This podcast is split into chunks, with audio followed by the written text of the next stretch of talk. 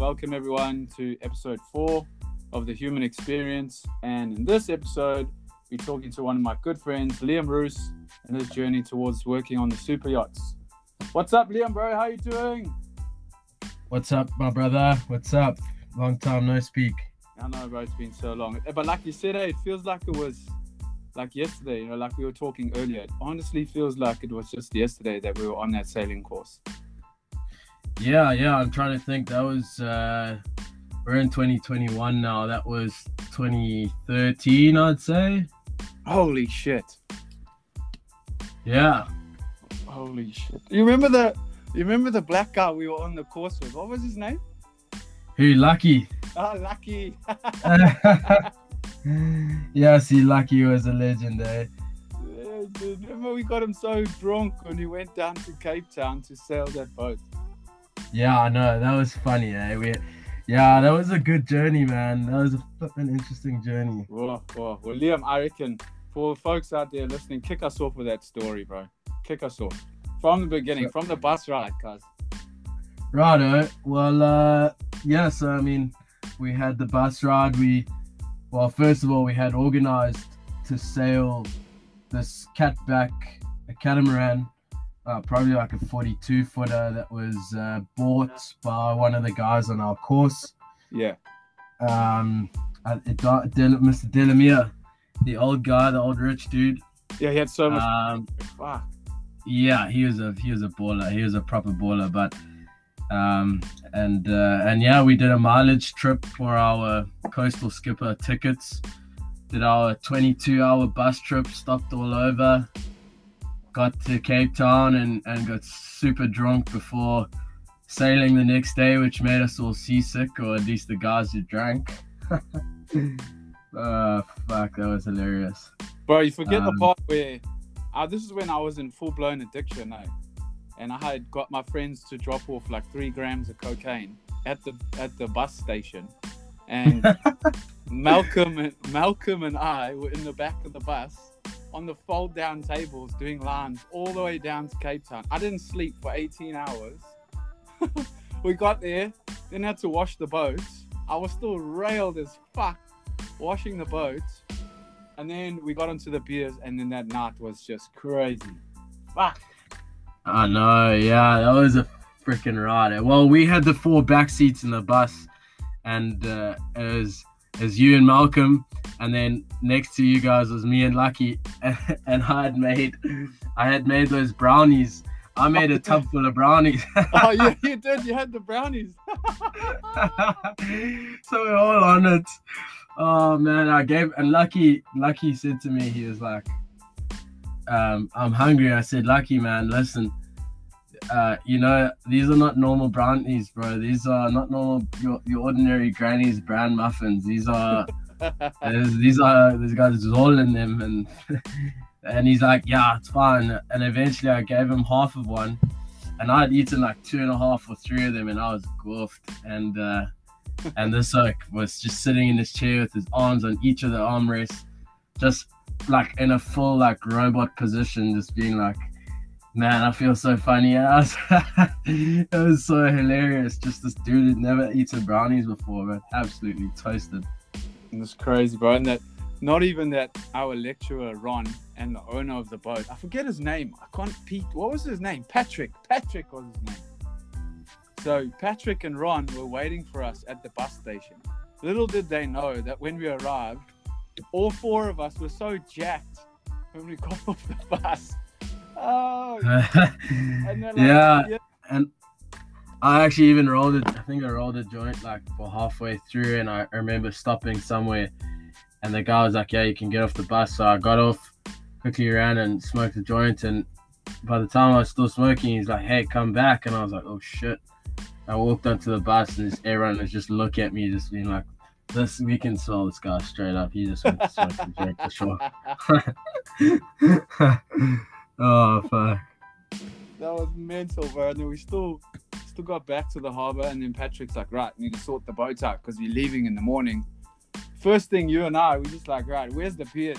We need beers first, bro. So Yeah, we need a beer. We need beers. We jumped on the milk stouts. There was the milk stouts on the boat. And then I remember Lucky left. Then you, me, and Malcolm went to that one pub on the, the on the waterfront. Yeah, We yeah. started started having the drafts, bro. And by the time we had got to dinner with Patrick and Ron, I was legless, bro. Legless. Oh yeah, so was I. Oh, that was one of that was a night. I remember we still walked back in the rain after the end of the night. We we still legged it all the way in the rain at the end of the night. Yeah, yeah, we did. We stopped at the the Engen as well. We got some food. I think I can't remember. Yeah, we got those famous subs that that at that garage, on, like on the waterfront road there. I, I don't know what the place is called. It's one of the garages there, and it was like, and it's apparently the subs there were famous. Toasted, all all three of us just toasted, eating these massive subs, messing all around, laughing. Yeah, good times though. Oh, bro, do you remember that? Do you remember Malcolm? He he found. I think it was he found that hooker. He brought that hooker to that bar we were at. We were doing the we were doing the karaoke, and he came. Yes. And he, said, he had all these coins, and he paid this hooker and all these coins. Oh fuck, you know. Oh no! And then you guys said to me that she actually wanted to take me home, and I had no idea the whole time that she was actually trying to take me home. I was like, "Fuck that!" Oh, that's cracked up. Oh, oh, that's funny. That was an amazing trip, though, bro. I lost. I remember I lost two fishing rods within the first hour. Lost the whole rod. Then, Oh no! Your dad's expensive rods. Fuck. yeah, gone. Lost that. Burnt a reel. Um, fuck. That was horrendous that day one when we were sailing because I was just puking my face off from all the drinking. Oh yeah, same. It was I so remember bad. All of us just being so so seasick. It was terrible. It was fucking terrible. Otherwise, yeah. it was good. It was real good though, bro. Yeah, yeah. I know it ended well at least. It was a trip to remember. So then what happened after that? So I can't really remember what happened after that on my side. I mean, I remember like we, we finished the course and this and that, and then we split ways a bit. And then, yeah, tell us how you managed to weasel your way into the industry and, and you know, the struggles you had to go through and working through, I don't know what's it called. It's called uh, deck work or day work or, you know, how you got Day to where you are yeah. now, bro. Okay, well, yeah, I mean, so I I had originally planned. I, I it's funny because I actually my plan actually worked, and the whole thing that I had set out for myself actually ended up working, like in a in a roundabout way. I mean, like I my plan initially was to do the sailing courses because I wanted to have that kind of different background of sailing, not just just do courses and go straight up to the to over to Europe and start working. Like I thought maybe that if I did sailing and I had a bit of this sailing knowledge, that it would give me an advantage, which it didn't really. Um, but yeah, I mean, I you know I got over, and it, I'd say it did in some ways, and it didn't in some ways. I got over to to Europe. Um, I got to to France. I, I bought myself a ticket, um, and uh, and yeah, well, actually, that I went to France, my dad had already passed away, so the only way I could get to France was to. Luckily, I had his inheritance money, which helped me also finish a lot of the courses that I was doing. Um, and he's the one who paid for my initial courses to start me off on the sailing courses. He's the one who sorted me out, and we had this plan originally, and that's how it went. And um, and yeah, and then I, I used that money to get over. Did went over there, went to a crew house, you know, did the whole dock walking thing, and and that's crazy too. The you know the whole vibe of dock walking, where you guys like me, you know, young deckhands, young stewardesses, you walk literally, you walk the docks with hundreds of CVs printed in your backpack, walking in the heat with blisters on your feet, and just Yeah. you know, handing out CVs to boats and people looking down at you from the boats, like, here's this, here's this prick, another like hundredth person giving us a CV, Yeah. Like and uh, and yeah, I, I ended up getting some work through someone I knew, um, a guy that was in the crew house with me. He had a captain friend from a farm back home Europe, and he put us in contact with this guy, and we went to his house and we stayed over with at his house in I think it was it's called Grasse, which is like an area in France in the mountains yeah. where the original Tour de France started actually. Oh yeah. Um, and uh, we did some work on his house, and then through doing some work on his house, he then organized us some day work, and he's like, okay, well, for you know, for doing this work, we'll give you some day work, and started work doing some day work, and then I didn't get a permanent job that season. Uh, I ended up doing another sailing delivery on a small sailing boat, which is another crazy story. Um, and and uh, after the delivery, I ended up going back home for a few months and resetting and kind of. Um, I had actually gotten over that first season with like last bits of my dad's last salary that his company gave to myself and my sister so by the time I got back home after my first season, I was broken again. I was completely broken. I was like, fuck, what am I gonna do now? And we were just waiting. So we waited about two years for my dad's inheritance to actually come through. And that's how I got over again in 2018. So my first season was 2017. Um, and then it went over in 2018. And then did did a lot of day work again. I also partied a lot and I wasted a lot of money um, yeah. which is which is stupid, but it's all part of the experience, I guess. You know, and, and yeah, looking back, um, and yeah, I mean, I I, I got a, a small two month gig towards the end. I just thought, I just thought I, people around me just kept getting work, and I was like, I've got these sailing courses. I had my yacht master then by then already as well. Mm-hmm. I had my yacht master, which is like a level after a coastal skipper and I mean that's it's a pretty substantial course that a lot of the guys that got jobs before me then have only completed now recently, which mm. is it's so weird how it works, you know. And uh, anyway, I got a two month gig on a crazy little charter boat, charter slash private boat that was owned by some Arabs who, you know, absolutely destroyed us. Just and uh, and then from there on out, I I finished the season I went back home again.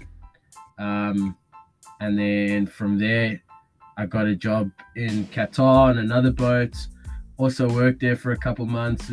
Extremely lonely lifestyle though. I was on a 30 meter boat that uh, there's the captain of was like part of the royal family, but he only used the boat every now and then and would only use it on weekends. So during the week, I would just jump and work and gym and work, which was really nice because I got really fit and I was like, I was pretty good. Like, but it was it was very solo, like super solo missions.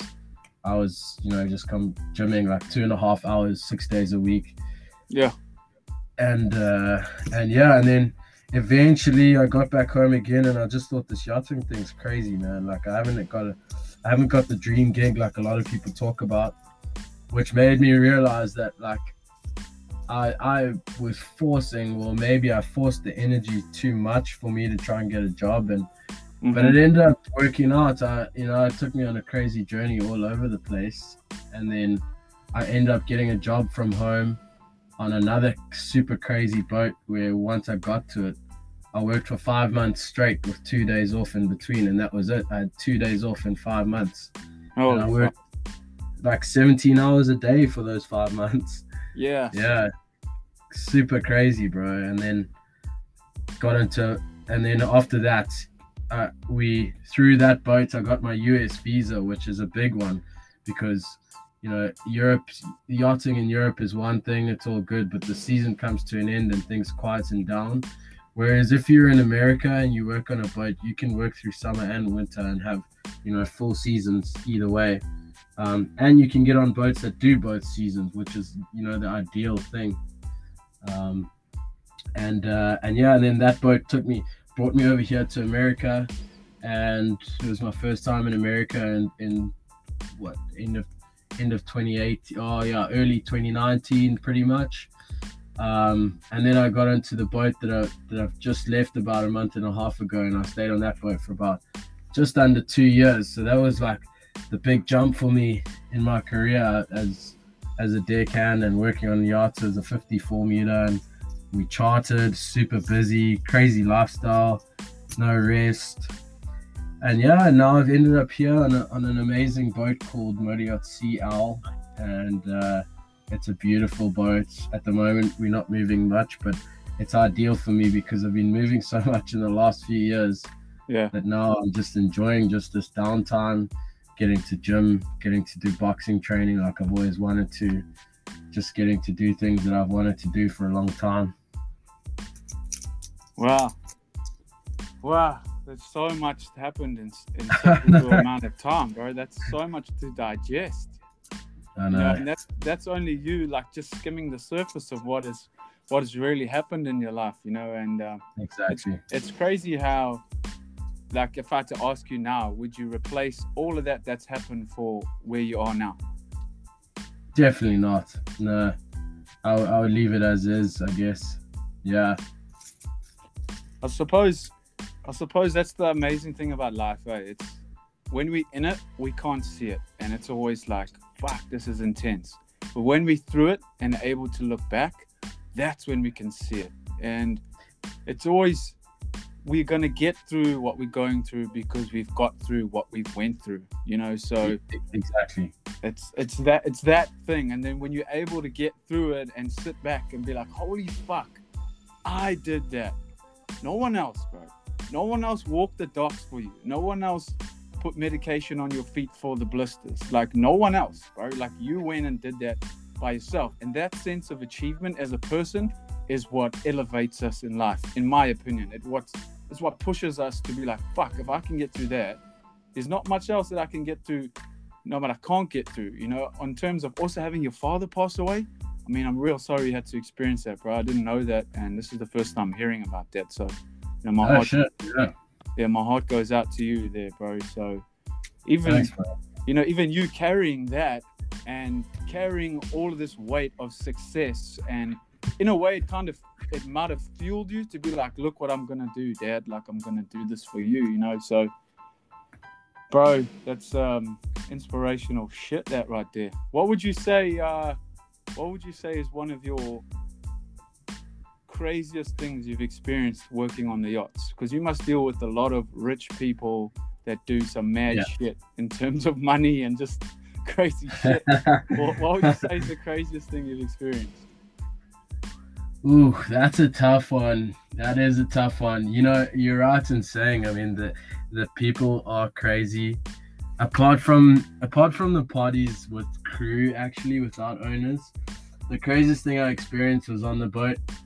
That that first two month gig that I did, where it was an Arab owner, and he was actually a really chilled guy. He just they were very demanding, but at the same time real nice. Funny enough, actually some of the nicest guys I have actually met as owners, but I I was still new to yachting and and they they came to us and they said to the captain, hey, so they they watched a show called Below Deck, which is which is yachting as an American TV series, but it's exactly that. There's a lot of sapphirs on that on that show Below Deck, and it's become it's become famous, and a lot of people ask us about it. Anyway, this guy Yeah. asked us about it, and he was like, "I've watched Below Deck," and I was like and we talked to him about it and we'd be like yeah it's it's like that but it's also not like that that's a reality tv show Yeah.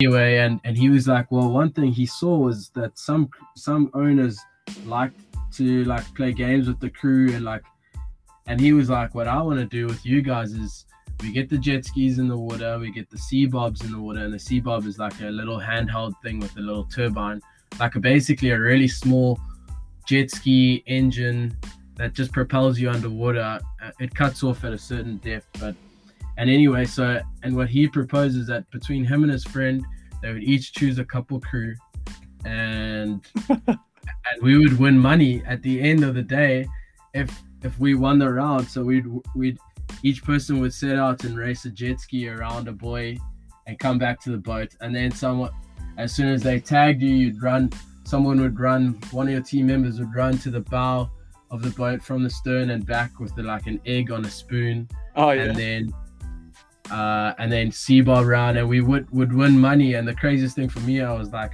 "Holy shit! I'm just gonna get some free money here!" Like, I, and I was I'm a I was fit then too. I was like, I was ready to go. I could swim. I could. I was definitely the fastest swimmer on the boats.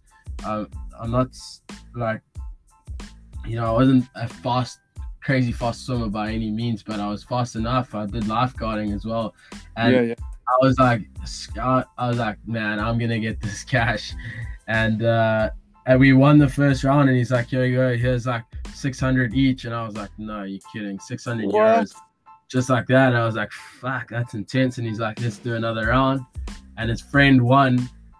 And his friend won, and he felt bad. He's like, "Guys, I'm so sorry," because he's a real competitive guy, and I had the owner, and the and his friend had the other crew, and he was like, "Fuck, guys, I'm so sorry." So he's like, "Well, whatever they win, I'll give you each half." So I got another 300 bucks, and I was like, "Man, this is intense. Like, this is one of those stories I'm gonna remember." And at the end of the day, I just remember the captain being real pissed off because he was this French Navy guy, ex-French naval officer who became a captain. Who, I mean, he was a dickhead. I hated him to be honest with Yeah. you. Now that I don't care about saying it, like he he was an honest, such a prick, and and he originally said to the owner, he was like, "No games, we're not going to do this. I don't want my crew to do it. They must work." Blah blah blah. And he was like, "Well, listen, man, I'm the owner. I'm going to say what's happening." And I was just so stoked at the end of the day. I, I was like, man, this guy's such an asshole. I just want money. Screw him. oh, fuck. So you just clocked a grand for nothing. Easy, easy game. Just like that. Here's a grand. I was like, man, this is what yachting, this is one of those stories in yachting that you go, okay, these guys just have money and they just play with it. Cash money, cash, cash is king, man. But those Exactly. guys, you know, those guys, they all, those sheikhs and the Arabs, they're all involved in the, the oil trade, bro. So they just have like 600 bucks to him is it's nothing. It's it's really Exactly. It's Yeah, really exactly. It just shows you the power of money. Yeah, like what 600 is compared to what 600 is for someone else. It's the same as perception again. You know, um, it's heavy for someone, it's not heavy for someone else. Like he's like, it's only 600, but we like, bruh, it's 600. Like, what the hell? That's insane. Yeah, exactly. That's an insane story, bro. Jeez Louise. have you um have you, have you ever encountered like something really weird? Have you ever seen like an owner, I don't know, cheating on his wife, bringing a mistress, and then he brings his wife the next couple days, and you're like, oh, what the fuck has just happened here? Um, I mean, yeah, you know, I in a, in I haven't witnessed anyone really like cheating in that sense, but I mean, the one one of the boats I worked on had two different owners, two guys from New York, two older guys. One guy just was like he had like a girlfriend who was kind of like a prostitute, but was his girlfriend, and whenever she would like come onto the boat for a week, the, the girls would have to unpack all, all her bags and all her shit and re-iron it and re all that shit. And then when she would leave, he would just get another prostitute to replace her without telling her, obviously. And then the girls would have to hide her shit uh, so that the girl that coming on didn't see it and then create problems. And, and it was like this back and forth. And we would be like at anchor at some random spot in France, like some random ass place, because you get the main spots and then you get like the, the spots that are a little bit out there. And then one day the captain's like, "Yeah, we're gonna go fetch this chick here." I was like, "How is she gonna get here?" And somehow they organized that this chick came to this random little marina where these French like divers, these like French chicks in bikinis, and guys just super tanned motherfuckers just sitting on there enjoying. Look, honestly, living their best lives. Like I was jealous of those people when I saw them. I was like, man, you guys live the fucking life. I'm here driving a tender. I'm so tired. anyway, come to the dock and pick up this chick and bring it to the boat. Like, okay, shit, this is how it goes. wow. Like again, it's the life of the rich and famous, bro. Yeah, man. Yeah, hundred percent. the rich and the frame, And there we are scratching, scratching for scraps that they're willing to throw at us. You know, Exactly. Yeah. Oh, fuck. I know. It's uh, it's crazy, though. it's honestly crazy. What's it like trying to cultivate a love life and finding a partner with this type of work? How's that been? I that's uh, that's a very tough thing in this industry. I mean, we. Oh, shit. Hello. Yeah, we yeah, we yeah, bro. Nah, sorry, my earphones disconnected. Yeah, so um, the yeah, cultivating a love life in yachting is is is another story on its own. I would say it's probably one of the hardest things to to deal with because or not to deal with in that sense, but it's just one of the hardest things to to make and the hardest things to keep because number one, as a person, a lot of the people who get into yachting don't actually realize that once you get into this kind of lifestyle, it encompasses you. It the lifestyle becomes you. You become the lifestyle. Yeah. And you move around with the boat moves.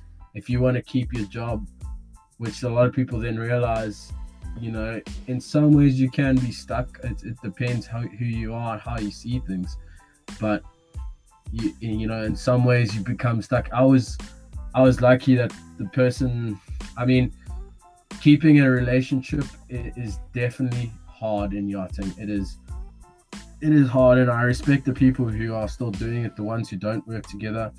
And there's a lot of people who do work together that you can just tell it's not good for them. It's toxic.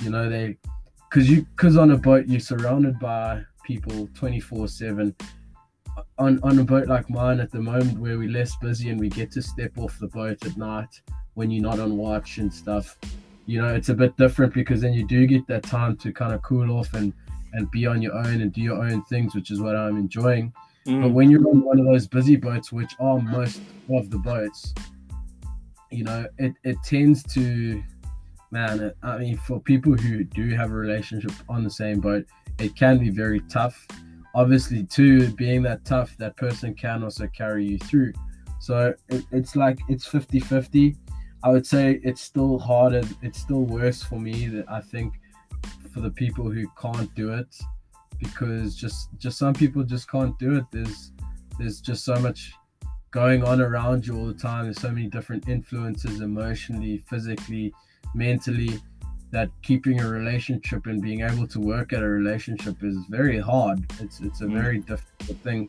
I was lucky and I I met um, Madison uh, an American girl whose first boat on the last boat that I just left, she joined um, about a year ago now.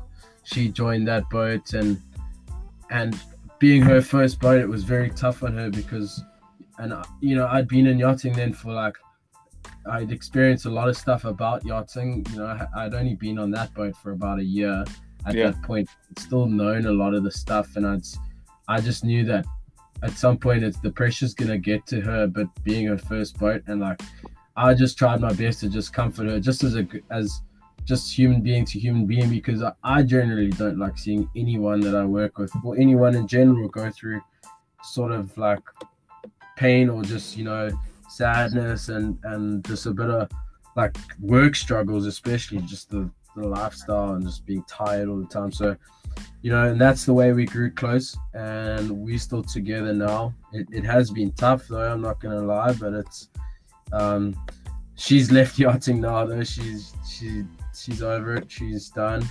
I'm pretty sure. Um, mm-hmm. And yeah, and I've since I've she she moved back to US and I we had both left the last boat. We didn't really know what was happening, so I getting onto this boat was actually it's been amazing. Like going back to your previous podcast about gratitude, you know, at the moment I'm extremely grateful because I'm I'm in West Palm Beach, Florida, which is a, a beautiful part of Florida. It's it's still Florida, so it's an interesting place. Um, but she's just moved down here. She's just got a job at at a um, at a hotel, and uh, she's a massage therapist. So oh. we get to see each other now, and, and yeah, I'm lucky because right now I, I feel I'm so lucky. I'm kind of I'm counting my blessings every day, and that's one thing I've learned to do is because I'm really lucky. I'm getting to keep my relationship. I'm getting to see her more often than a lot of people in yachting do, um, because of this job, you know. So I, I'm lucky right now. Yeah, man. I mean, I can only imagine what it's like to try and cultivate um, what I like to call a sacred union with someone is, um, especially when, like you say, when there's all that outside influence. Of other Yeah. women and drugs and partying and there's no time to really sit and cultivate and communicate with each other because it's all of this like like you said like external type shit influencing on the relationship and it's just fucking here there and it's crazy man but at the end of the day bro you cannot deny the love that is meant to find you Yeah. and when it finds you it finds you and it finds a way to work and again that's when you're able to move back into the presence of gratitude and be like what was all of that about? Like what the fuck Yeah. what the fuck was that all about? Why was i even stressing the whole time? Because my life is planned out the way it's always meant to be. So what the fuck was that all about you know? So i Yeah. tend to ask myself that all the time. I'm like what the fuck were you doing? Like what the fuck? But then i'm learning now about myself is just to allow myself to feel what i need to feel like and not shame myself because i find that a lot of people tend to shame themselves for where they are what they're going through and then they turn into this judge of oh you should be you should be rather than just being like fuck i am i am i am Exactly. Yeah, I feel you. Yeah. it's the sh- you take the shame out of the situation the only thing that's left is pure acceptance bliss joy and gratitude and Mm. shout out to shout out to maddie she's able to control mr Roos over there so yeah all the best to you too, bro so i really hope that Thanks, um, man. you guys uh, able to cultivate that sacred union. But like I said, bro, the the love that's meant to find you will find you, and it it tends to be easy. Like it just flows. Like you don't have to force anything. You know, like she comes down to Florida, and then next thing she finds a job, and you're like. Holy shit, she just found, and holy shit, it's just working, and holy shit, and next thing you're like, oh my god, it's been a year, you know? Yeah. Yeah. It's a, it's a Yeah, man. Exactly. The beautiful, beautiful part of life, man. So let us know. Um, what about? Um, let's get into some nitty gritty type shit here. What would you say is your biggest struggle that you've struggled with during this time in the yachting career, mentally? What would, be, what would be like the human experience of you going through the yachting experience? You know, what's your biggest challenges that you've overcome? Well, I mean, I'd say 100% down, you know, guaranteed that the biggest thing that I've had to overcome um, and still overcoming is, well, being in the yachting industry, I think a lot of people don't realize it and downplay it a lot.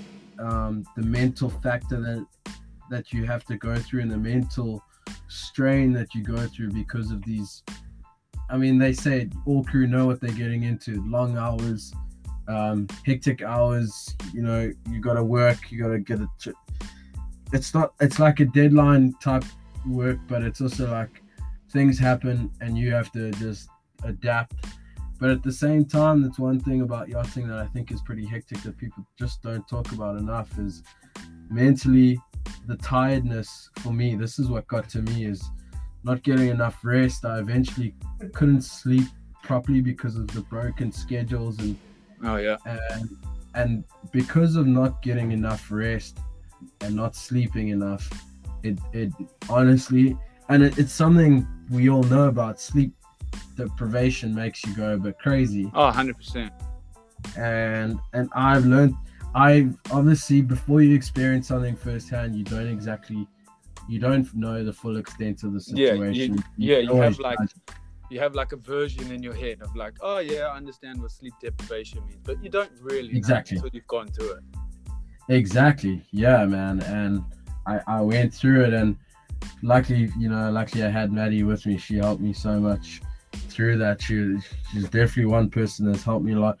And I mean I haven't actually spoken to a lot of people about it but I have I have been a little bit open to some people because I do want people to know that that rest you know in any in any job in general too but the rest got to me and because of the broken schedules of sleep and not getting enough rest and stuff you know it made me a little bit definitely it got to me so mentally that I, was mentally strained and i was going you know insane is not the correct word because i i wouldn't say insane but I definitely was, you know, getting very depressed, very, very depressed.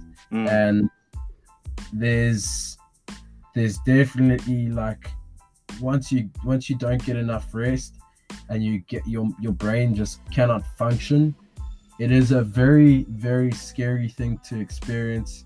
And Mm. I respect it a lot more now, and I respect a lot of people who, just in general, have sleep deprivation. But uh, it also scares me because I also now, knowing what I've gone through and working in the industry, you know, knowing that there's so many other people and so many other crew out there who are literally on the brink of breakdowns through tiredness and stuff.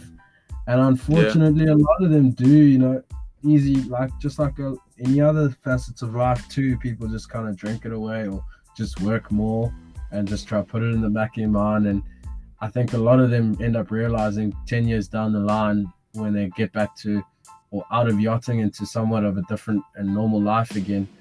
Um, because I don't consider yachting a normal life. It is to some, but it, I know it's not to most Mhm. but it you know then they realize shit man i should have taken better care of myself because i'm i'm a little bit messed up now and, Yeah. and not to blame them we're all messed up in some way and i don't i'm not judging them in any way and because a lot of people do end up dealing with it in their own way and that's up to them but I, I i find it scary i have a lot of respect for that now and that's been the craziest thing for me for sure Mm, mm, mm. I could only imagine eh? I mean, I was I used to date this um, this girl that um, never used to sleep, mate. Like she never used to sleep. She used to go to bed at like two in the morning, and then like wake up at like six, and then just flush herself with coffees. And she was on SSRI, uh, SSRIs all the time, which is antidepressants, and she Oh, wondered yeah. why um, she wondered why she could never get a grip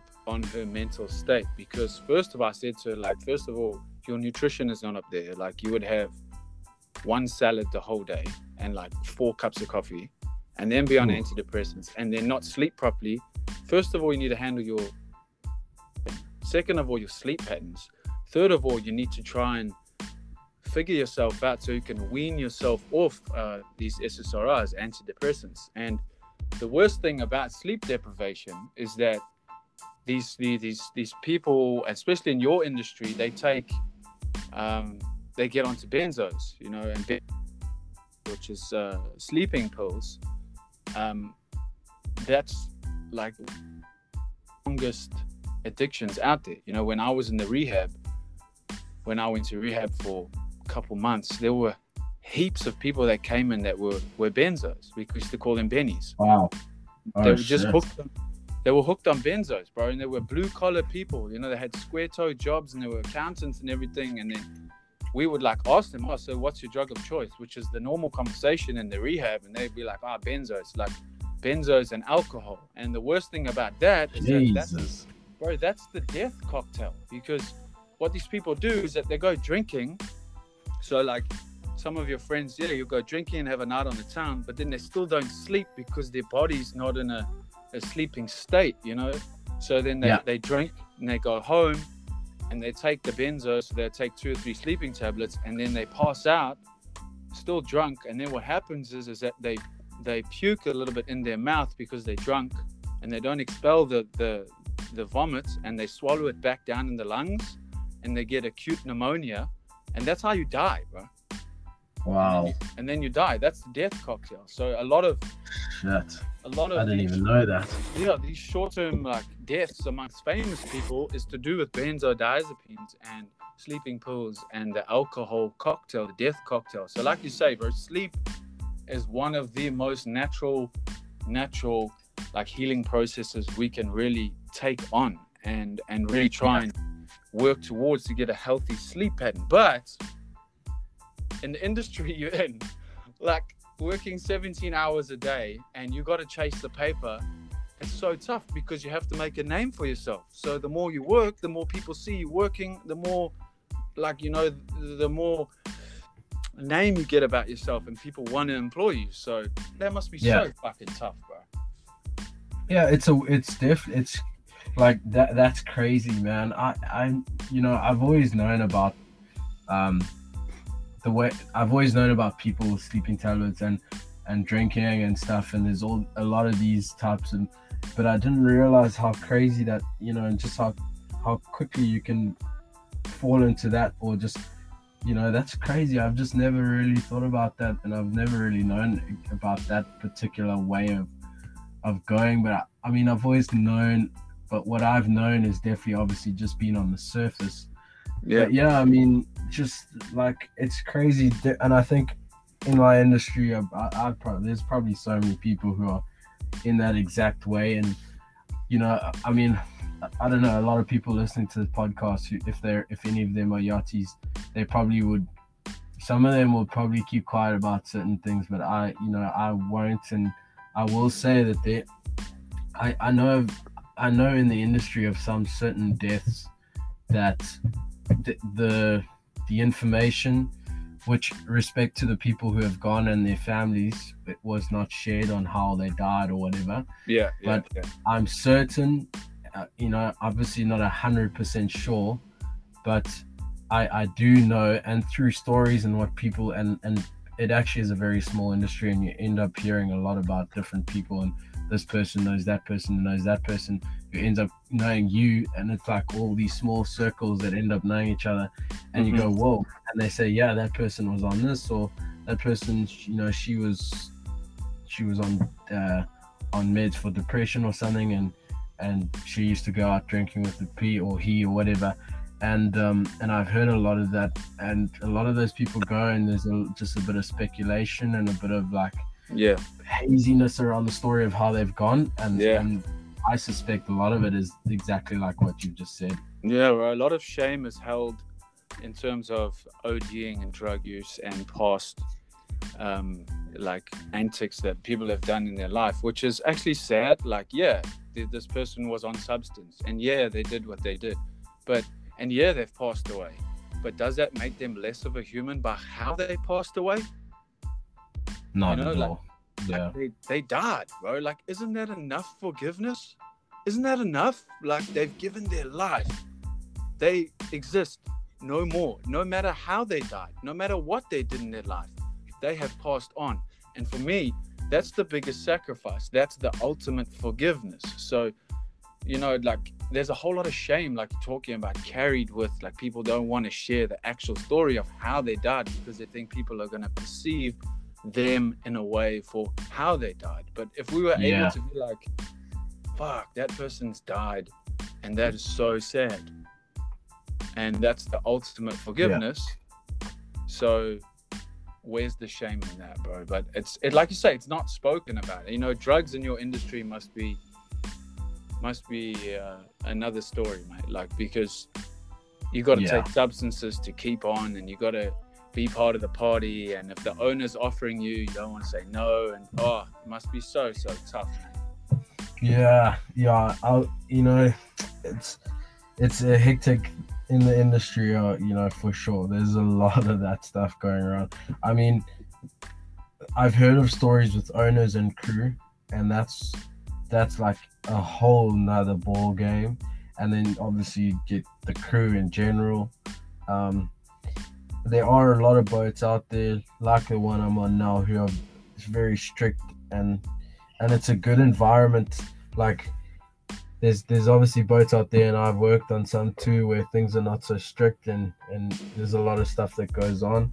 I won't go into too much detail about that, but I will I will say like I, I'm on a boat now that is where people in gen generally are pretty truly generally straight set and um you know no one's perfect. People have all Yeah. gone through what they've gone through. I don't know who's gone through what or whatever.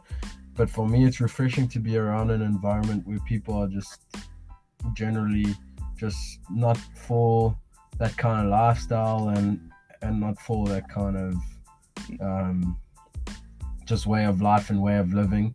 And and I must admit, like, there's some parts of yachting that really I don't enjoy at all, and that's the drinking side and how much people drink, and Mm-hmm. it seems so normal, just like it is in society. You know, drinking in society is is such a normal thing that people um, that people just do, and and you know, there's obviously so many things in the world, like like the war on on marijuana and the war on CBD and stuff, where where cigarettes and alcohol are legal and Bruh. people are just trading in these alcohol and cigarettes like there's no tomorrow. Bruh. You, you take you take alcohol away from South Africans back home when they had an alcohol ban, and everyone goes crazy. And and, and I mean, if people hear me say that, I know like normal society will be like, "Oh, why are you saying that?" But I don't I don't give a shit. Honestly, I think it's stupid. I think it's ridiculous. Like, I mean, I I drink too. Everyone I also drink sometimes, and I mean, I I'm by no means a a non-drinker at all. I drink too, but for me personally, like someone said, I'm taking alcohol away from you for. For, it doesn't affect me one, but it wouldn't. It, it makes me not. And this is my honest, true, true me. Me being 100 percent honest, I honestly would not worry one bit if someone said to me, cigarettes and alcohol are banned. You can't have any. I'll be like, okay, that's cool. Yeah. Um, and each to their own. People must do what they want. I get that too. And, you Yeah. know, I, I'm concerned about me. So I'm saying personally, it, it wouldn't affect me. But it's still silly what's accepted as normal Bruh. and what's accepted as not normal. How? Like how? Like I, I totally, totally agree with you and stand on this, bro. Like alcohol ruined my life. The substance alcohol ruined my life. I'm not fully putting the blame on the alcoholic substance because I was an addict before I was an addict and I've always been an addict and I always will be an addict in recovery. But I made the choice of taking the alcohol down my putting it down my throat. But in saying that, I couldn't go to the pharmacy and buy uh, an illegal a legal amount of cocaine to kill myself. Whereas I can walk into a bottle store and get copious amounts of alcohol, enough to kill myself legally, bruh. Legally, I can go home and legally kill myself. But there are substances out there that are like so beneficial to humanity that I think Big Pharma is turning away from it. And shout out to um, Aubrey Marcus's latest podcast when he talks to the founder of MAPS, which stands for MDMA Assisted Psychotherapy, and they talk about how it's on the brink. It's on the brink of being legalized, MDMA assisted psychotherapy. And how it Yeah, I've helps seen that. with- Yeah.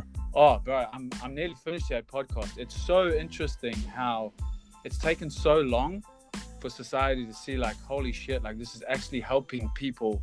Whereas it's been banned for so long. But, like you say, alcohol is legal. Like, you're allowed to get fucked up on alcohol, and then it makes you another person that beats your wife, or or you do stupid shit to your kids, or you want to get in your car and then you drive drunk and kill someone. I'm not saying people don't drive high on weed or whatever and kill people, but there are more related alcohol deaths out there than there is on guys that want to smoke a joint and just hang out and play music. Like you can't argue that fact. Like you can't argue that fact. And coming from myself that has abused substances the way I have, the view I have on it now is totally, totally different. That I view that plant medicines now are so beneficial to yourself used in the right way. If you use it not to escape, if you use it to face yourself and truly, Yeah. truly ask the questions of who you are, then it's beneficial. And alcohol for me does the opposite.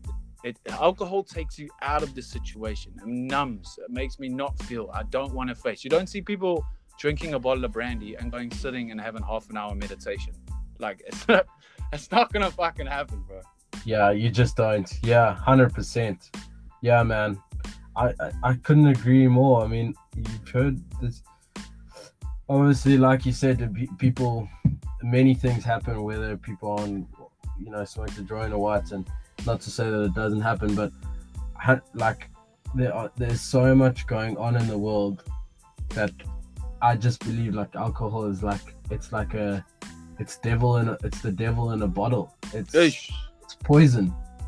It, it's, it's really poison. Like at the end of the day, it's like drinking poison. Like It's literally like poison, yeah. it's literally crazy. poison. Like it ruins the skin cells, it ruins the kidneys. And look, we're talking like in excess. We're not saying, listen, folks, we're not condemning alcohol right now. What we're saying is, we're condemning the misuse of alcohol. Like, hundred percent. go Yeah. out and get fucked up, do your thing, but don't go out and get fucked up every night and drink copious amounts of alcohol. Like everything in moderation, just like in life.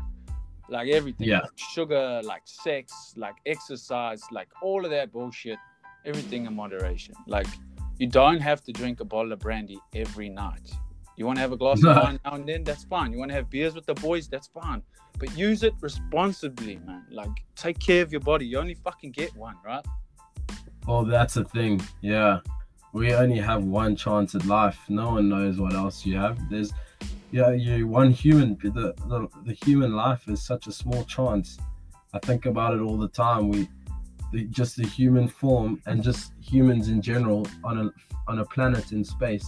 The chance of us living is so minute as it is, but I feel like people don't think about that enough. I mean, I am one of those people who thinks about those kind of things daily and uh, and I'm glad I do because I I feel like I explore I explore other worlds in my mind, but but um, After you smokes a joint. yeah yeah and um but I mean yeah now you know actually I, I haven't smoked in a long time actually uh, it's actually amazing. I'm also not condemning that either, but I'm I'm in a real real good place right now too. Um, I'm super healthy.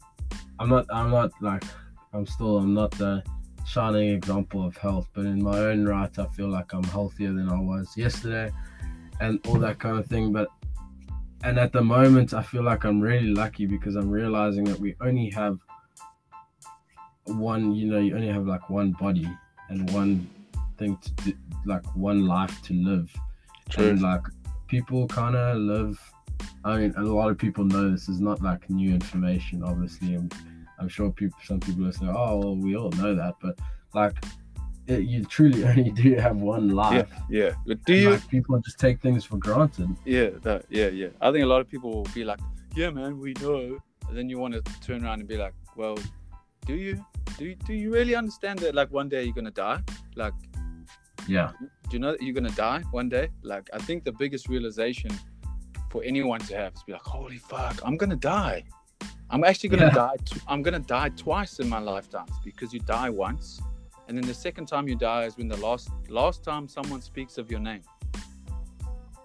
wow, whoa, you know so you're not to be remembered forever so what mark are we to leave on this life oh and that's what it comes down to bro so where do you see yourself where do you see yourself in the yachting industry do you see yourself getting to a place of owning your own boat or opening a company that recruits people or where do you see yourself going where does liam picture himself in a couple years well, that's an interesting one. Um, I think, you know, like at the moment, I'm busy exploring other options. But if I had to stay in yachting, which at the moment is still the plan, um, um, I, my mind is a lot more open now than it ever was, though, to a lot of different things. But in yachting in general, my my end goal at the moment is to become an officer of, of a boat the size of the one I work on, even bigger, possibly. You know, even a captain is something I've as a goal. It's well at the moment it's it's up there as a site. It's not necessarily one of my goals as per se right now because I think a lot of people sometimes and people must shoot for the stars if they have to. But I want to I want to get to an officer's position for myself, be an officer on a yacht. Um, you know, driving the boat, taking care of the crew and that stuff. And maybe then I'll think of trying to become a captain. Um, but in the yachting industry, the, at the moment, I, I you know I, I want to try and become an officer. Um, I enjoyed I enjoy the part where like we get to take care of the crew and the safety part aspect and stuff. Um, and yeah, and also the recruitment side is something I've also always looked at. Um, yeah, Yeah, that's that's good on you, mate. That's good on you. If you had to, while we wrap this up here, um, if you had to leave a piece of wi- wisdom or advice for those youngsters out there, or anyone wanting to get into the yachting industry, what would you, uh, what would the piece of wisdom be that you share with them? Ooh, I would definitely have to say, hundred percent. One thing that I've always, and it's something. it's a cliche too. It, it sounds like a cliche to a lot of people. But one thing I think for for a lot of the young guys out there, like, look, I would say they should just look past look past the facade of the life people show on social media and the life people show to others Wow. and just be be a hard worker and just work hard be a hard worker and realize that there's a deeper meaning to being a hard worker than to standing on a boat and taking pictures and showing all your friends that you work on a crazy yacht. There's also the side of hard work and the side of sacrifice not being around your family and friends and stuff. And and yes it can be a cool lifestyle for a lot of people and it is but it, it gets to you and it can easily very easily take over your life if you're not careful. You can you can get sucked into a lot of things in yachting. I'll just say be a hard worker put your head down. Don't let the the facade of the luxurious life of yachting get the better of you and make you think that you know you you should go and buy all these crazy things and spend money and just drink get, get fucked up and you're still taking pictures on a yacht and everyone thinks it looks cool. It's not like that Choice words, bro. Choice words. In short, there, youngsters all out there, put your head down and grind. You'll have all the time in the world to do what you want to do if you're able to lay the foundation for your life first. yeah man yeah man i agree So, um, shout out to Instagram there, bro. Where can people follow you and find you and follow your journey on the yachting? Um, so my Instagram handle is at c legs s e a l e g z twenty six, um, or Liam Roos. You'll find me over there. You'll see me at some point. Um, and uh, and yeah, man, always open to anyone who's who's keen to look out and see the journey. Nice. Any of you that's keen to get some info on um, on yachting and where to go and how to start, don't be afraid to jump in uh, Liam's DMs there. Um, for, for all you ladies that want that, he's taken, so stay the fuck away. stay out, stay away. Yeah, my, my girlfriend will listen to this podcast for sure. She's gonna be like, "Ah, you clever, you Ah, clever, yeah, yeah. clever Shout choice of words." there." shout out to Maddie. Shout out to Maddie. You keep him. You keep him in check. Straight up, straight up. All right, choice, my brother. It's been a beautiful conversation, and I wish you all the best and you and blessings on your journey. And I hope to have another episode real soon, cuz. Yeah, man. Thanks for having me. It's been real cool, real, real cool, and definitely do another episode sometime soon. I'd love to talk about a whole. There's there's plenty we can talk about. I know, and I'd love to do it. For sure, for sure. Time is on our side, brother. Time is on our side. Amen, bro. Amen. Thanks for having me, Rudy. Honestly, it's been a pleasure. No problem, bro. Love you, bro. Stay safe. You too, my brother. Cheers. Yeah. Bye.